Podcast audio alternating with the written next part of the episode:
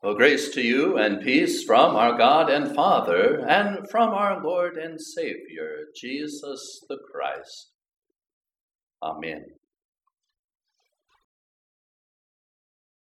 Well, dear friends, uh, perhaps this morning we still remember what it was like to be young. It was kind of a, a curious thing that, that happened to me while I was uh, driving the bus this week. A little girl in the fifth grade uh, came up to me and she said, You know, uh, bus driver, how old are you? And I said, Well, I'm pretty old.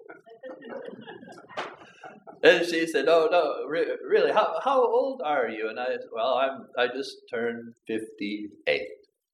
So I'm 58. And she says, You know, I wish I was 58, so I didn't have to go to school anymore. And I said, No, you, you probably don't wish that you were 58. You know, you, you get about 55, right? You kind of start to lose some strength and you start to make more visits to the doctor. And, you know, being over 55 maybe is, is not so good. I think you should be happy at the age that you are. But it, it really kind of set me to, to reminiscing. You know, I can remember when I was in the fifth grade, and, and, and that was really probably a pretty good time for a lot of us, wasn't it? You know, you, you could run through the fields without being winded, right? And you probably didn't have a lot of aches and, and pains, and you know, you could do all these kinds of activities and get up the next morning and not even feel it, you know? If I had to run across the backyard, I'd probably tear a couple of muscles and be in cast for, you know, weeks to come, right? You get to that age. We remember what it's like to be young, don't we? To have that kind of a, a strength of body, yes, even a, a, kind of strength of character, because, you know, again, hopefully at that age, you're, you're not being tempted right? All that much. You, you don't have a you know bad influences you know probably a, around you for most of us at, at, least you know we grew up in, in pretty nice homes and, and, we had good friends and we had secure schools and, and we had you know teachers that cared about us and we know what it's like to feel strong don't we Uh, dear friends, one of the, the problems with uh, feeling strong, feeling like we're okay, feeling like we're, we're protected and, and we're safe, you know, you, well, Pastor, what are you talking about? What could be a problem with that? Well, the problem becomes that we start to depend on ourselves, don't we? And we, we perhaps, you know, start to think that, yes, I can handle it. No, no matter what comes my way, I can deal with it. You see. I can go through the day and nothing will overwhelm me. I can go out into this world and meet my daily tasks that I have to accomplish. And dear friends, the, the problem is as we begin to depend upon ourselves, we're not looking to God, aren't we?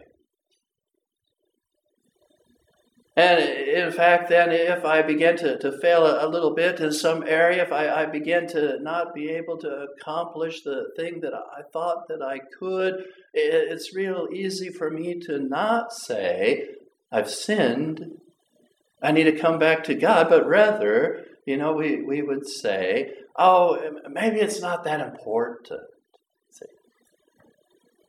Maybe that, that thing that doesn't matter so much anymore. The, the world is kind of a different place. You know, maybe the thing that I did just to fit in with the group is acceptable now. Now, our text for today, we, we heard a, a little bit about peer pressure, didn't we? We had a, a little bit of, of that coming from our Lord and Savior, who tells us that there were many people who believed in him, but for fear of the religious authorities, they, they kept it to themselves. For fear of being cast out of the synagogue, they remained quiet. See. And, and that's just old fashioned peer pressure, isn't it? You know, the, the young people get together, and one of them comes up with an idea to do something that you and I would consider to be inappropriate, and they begin to pressure one another, and they go out into the world and they, you know, do that thing, and then maybe you confronted them and they say, Well, what's the big deal? But there, there are three or four other kids that were doing that. And, and, and, you know, I have to survive junior high school. Well, I have to survive middle school, right? That's what they call it today. Or I have to survive high school. I have to be able to get through, you know, that time. Come on, mom and, and dad. Come on, aunt and uncle. Come on, grandma and grandpa. You have to understand. See, I have to survive. And it's not a sin. No, no, we, we would never say that, would we? I just have to be able to make it through, you see. And so sometimes there, there have to be compromises, right? And that's always how people argue, isn't it? But as we're, we're going through our, our liturgy, I want to take you back uh, today because our liturgy is so important in that it, it maps out our entire life in God. You see, our entire life in God, it starts with our repentance, doesn't it? You know, the, the service begins, and we first of all confess our sins, don't we? We confess that we weren't strong enough and that we weren't good enough, and that no matter how well our parents raised us, there were times perhaps when we failed. That there was a peer pressure and maybe we caved in at times. That people were doing wrong things around us and we just kind of wanted to go with the flow and we didn't want to speak out because we might be cast from the group, you see. And so we began our life in Christ by confessing. Really, one of the reasons, the most important perhaps, that we confess is that it, it indicates that I need Jesus. Because, you know, when I was in the fifth grade and, and I was strong and my, my body was, you know, fully functional and everything was going well and my parents were raising me right and I was in the church, I probably would not have come to you at that time and said, you know what? I really need Jesus. Because I, I you know, thought I, I was pretty okay. I'd never stolen anything. I hadn't murdered anyone, you know, and I, I didn't watch bad TV shows. My, my mom and dad sheltered me and they made sure bad influences weren't around. And I was in the church every Sunday and I was in Sunday school and my teachers were, were good to me and there was no evil around me. The, the community I, I grew up in, no one even got murdered there until I was like in the sixth grade. See, I grew up in a really good place. And so, if, if you can, you know, go back in time and you can talk to, to you know, little Joe Crosswhite who's in the fifth grade, and, and you say, you know, do, do you really need Jesus?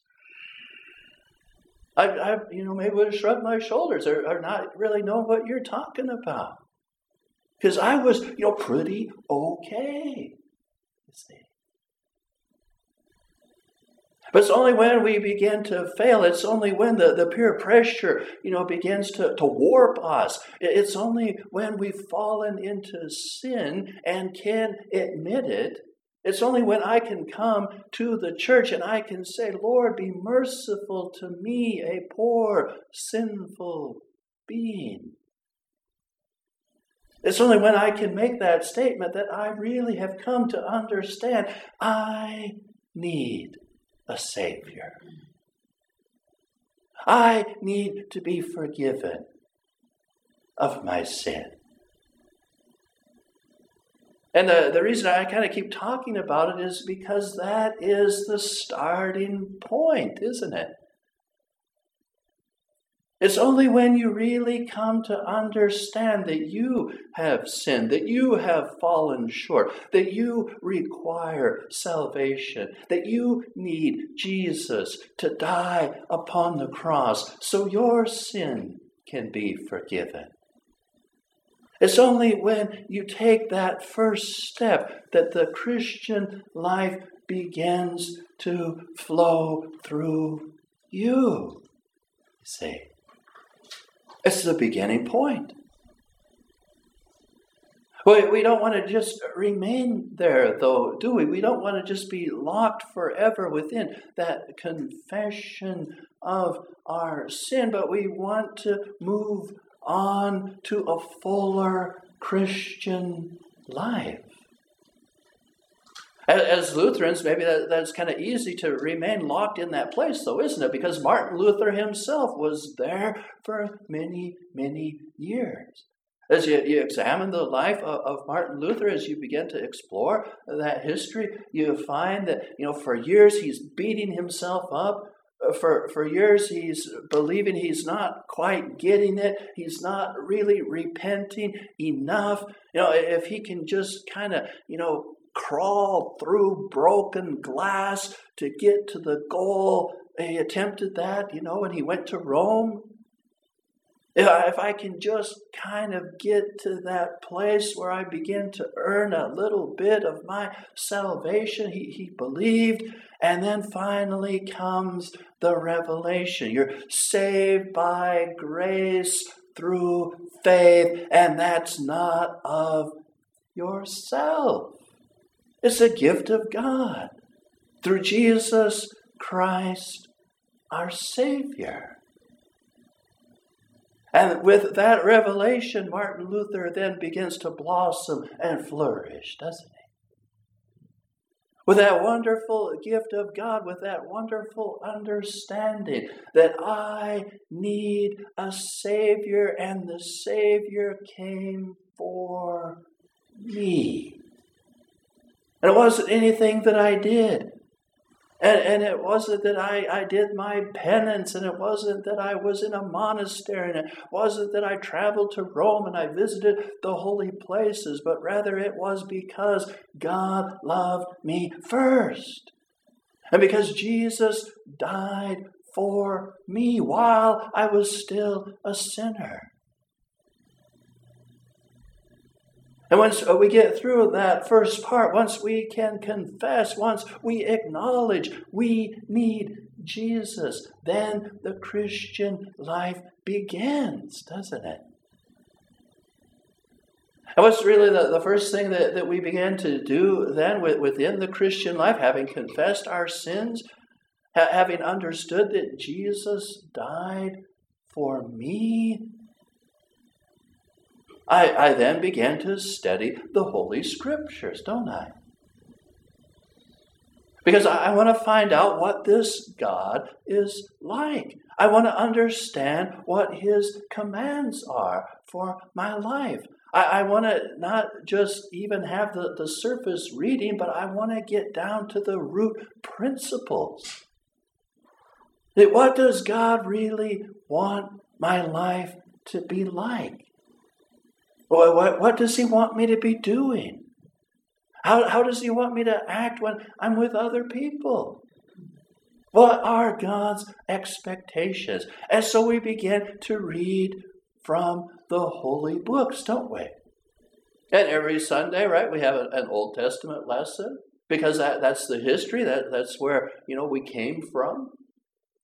We, we have a reading from the epistles. Right, those are the letters that the original apostles wrote to the various churches that they served. And so we, we want to know something from the past, and we want to know, you know, something about the teachings of those who followed Jesus. And then, of course, we go to the gospel lesson. And the gospel lesson often contains the words of our Lord and Savior, don't they? And so, hearing from those, you know, three sources a historical perspective, the, the perspective of pastors who served in various churches, the perspective of our Lord and Savior, you know, we then begin to uh, have a little bit of knowledge over the years. And, and then we sing a hymn, don't we? Right? The, the Lord tells us that we should praise and worship Him through hymns and, and psalms and spiritual songs. And so, you know, we, we have our, our hymns, and, and sometimes, you know, Bill volunteers to play for us, and we have a spiritual song. We have this wonderful opportunity that we can respond to the Lord. The Lord's word comes to us, and we respond with worship to our Lord. And then the, the pastor gets up and he begins to, to give a sermon. And, and hopefully, you know, the, the sermon connects with you uh, in some ways. Hopefully, there's at least little, little bits and pieces, or you know, there's a, a little span of time in there when you know you hear some the spiritual truth. You begin to, to maybe be able to, to put some pieces together. Or you hopefully get a, a little bit of, of, inspiration, or, or you begin to think about maybe some problems you have and, and ways that you can solve them, or begin to try at least in the coming week. It, it really is, is always the, the saddest when you think about, you know, the people that, that come to church and, and they say, you know, within themselves, oh, okay, I, I confessed, and then, you know, we, we did the, the hymn, and I, I, joyfully responded. But then, you know, the, the pastor's sermon, it was going kind of long. And so I started to think about ways I could sin in the coming week. It's like, no, Right? That's not where we're supposed to be. That we can hear that word of God and we can begin to, to contemplate how it all comes together. And we can begin to understand what I need to change in my own life. And I can begin to maybe formulate plans for how I can be a better Christian, you see. That should really be the, the purpose of the sermon. And then the, the sermon is through, and we've heard, and we've learned, and, and we've praised God, and we come to the prayers, don't we? Because a prayer uh, truly is the way that we talk to God. It's the way that you and I should depend upon to get through these coming weeks in our lives, shouldn't it? Uh, uh, again, you know, people sometimes say, well, you know, if, if God has it all planned out and, and, you know, we're, we're just here going through the motions, what is really the purpose of prayer? Can prayer really make a difference? You know, if God sitting on his heavenly throne has everything just kind of laid out, Pastor, why should I pray? And well, we, we've been there before, haven't we? You know, God certainly was in control in the beginning. He made the heavens and the earth and all things uh, therein. He made them very good. And God promises certainly He will be control in the end. Right? God, God Himself, He lets us know He's in control of the heavens. But in this current age, right, Satan can come at us, can't he? Satan is in this world. Satan can do evil things to us at times. What is the purpose of prayer? The purpose of prayer is, you know, that we can get close enough to God that we can ask God to make changes. Right? That we can pray to our Heavenly Father and He will help us. That He will help us get through hard times, that He will even change those hard times. That is truly the purpose of prayer. When Jesus came to the disciples, and the disciples said, Well, how should we pray? Father, who art in heaven, hallowed be thy name. Thy kingdom come. Well, what what's that mean? It means his kingdom isn't here yet. We're praying that God's kingdom would come. That God's kingdom would come to my home, that he would come to, to my own heart, that, that God's kingdom would come to my community, that God's kingdom would come to our world. Thy kingdom come, thy will be done on earth as it is in heaven. See, God's in control of heaven, right? God's will is always done in heaven. We pray in the Lord's Prayer that His will would be done on earth just the same as it's being done in heaven. But see, Jesus lets us know we, we have to pray for those things. We have to be active in our prayers. We have to be using our prayers to ask God to make changes. Now, if you, you prayed and, and, prayed fervently that God would make some change and the, the change didn't come, you know, uh, guess what? You, you have to be able to ask God to help you through that thing, that, that, that event, that, that calamity, you know, that, that um, t- catastrophe that has struck at you. You prayed and, and prayed that there would be a, a, a change, that there's no change. You know, sometimes we have to simply pray, Lord, carry me. Lord, help me through this difficult time. Lord, give me the, the strength to be able to stand in the midst of, of this persecution. Dear friends, you know, that's exactly how our Savior prayed in the Garden of Gethsemane. We're going to see that coming up once again here. You know, Holy Week is upon us. Know, we come to Maundy, Thursday. Our Lord and Savior, on, on that Thursday night, he goes into the garden and he prays with all of his might. We're told it, it was as if great drops of blood even came from his forehead as he prayed. And he prays, Father, if it be possible, let this pass from me. See, uh, dear friends, Jesus was a, a person just like you and I. If you, you were faced with a horrible, violent death, you knew it, it was coming tomorrow. You knew that you were going to go through terrible agony, that you would be crucified, you would be uh, suspended upon a cross with spikes driven through your hands and your feet. Right? You, you'd be praying the same way, right?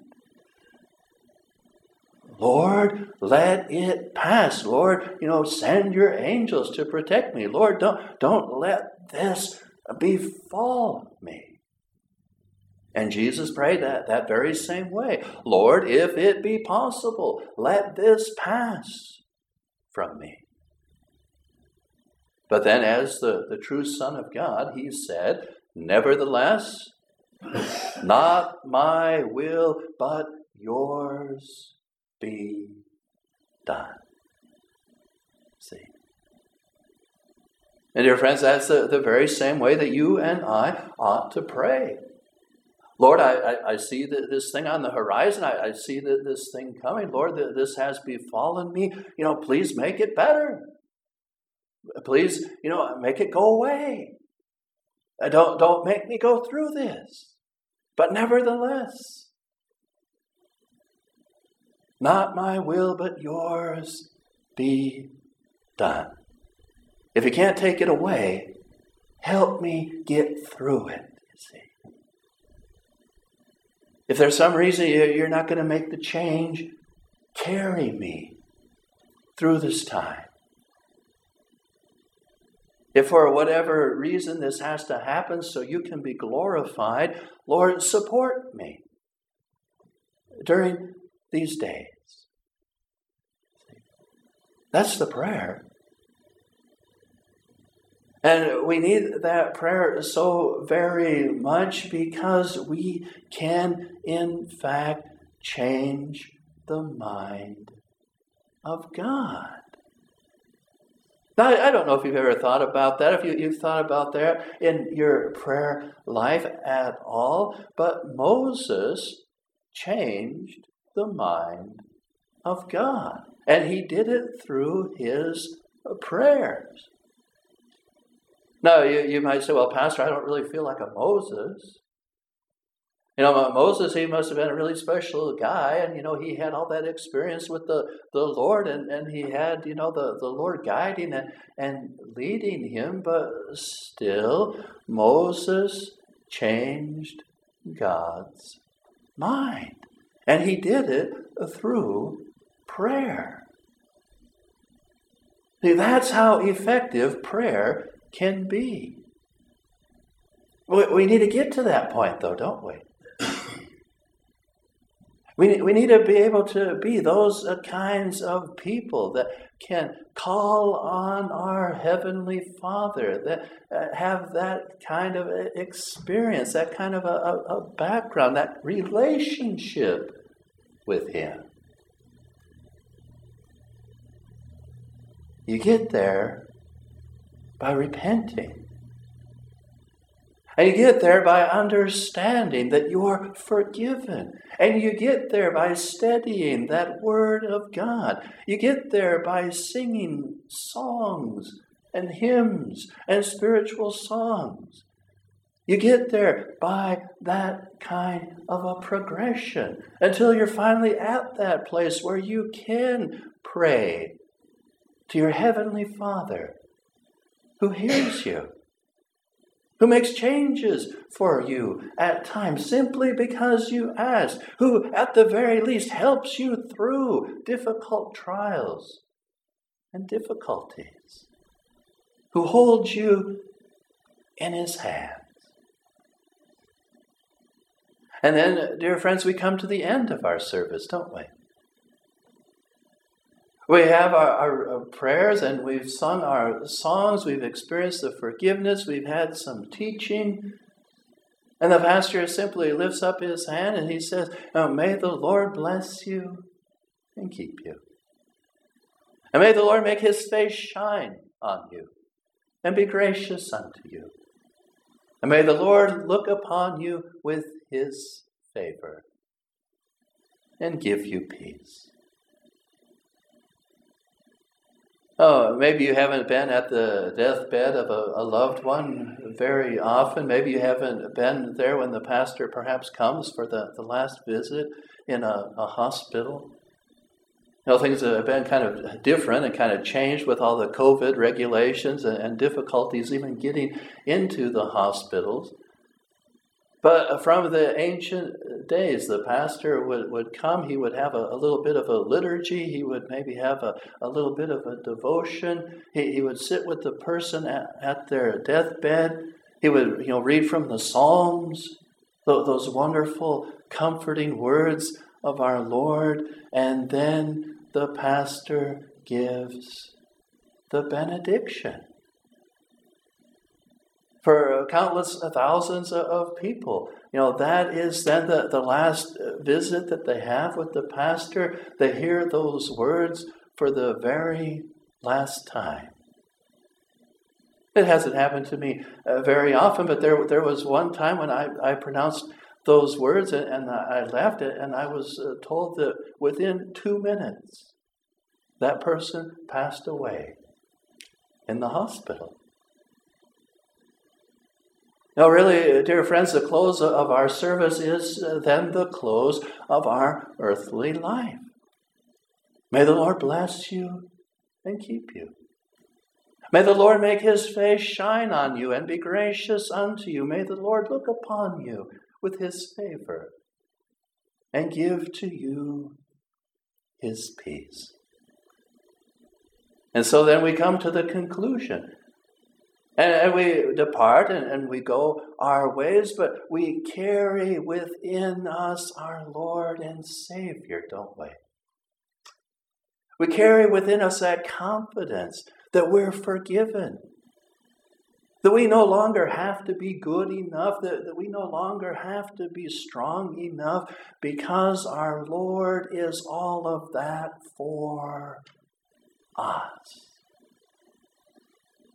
And with that weight lifted from our shoulders, with our sins forgiven, we can sing those songs and those hymns and those spiritual songs to our Lord.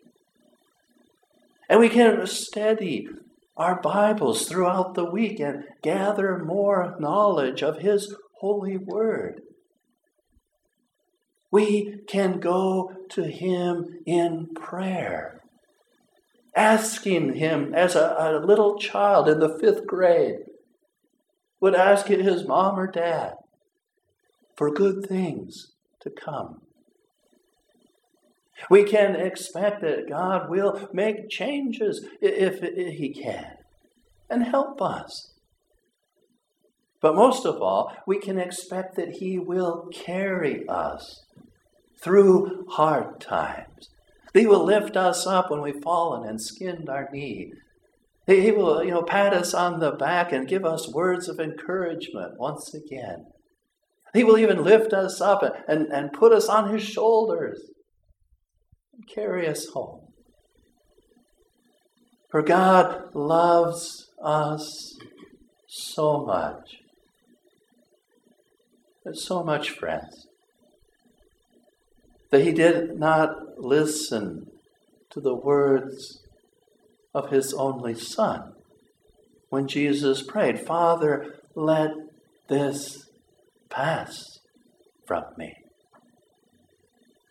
But rather, for you and for me, God did his will.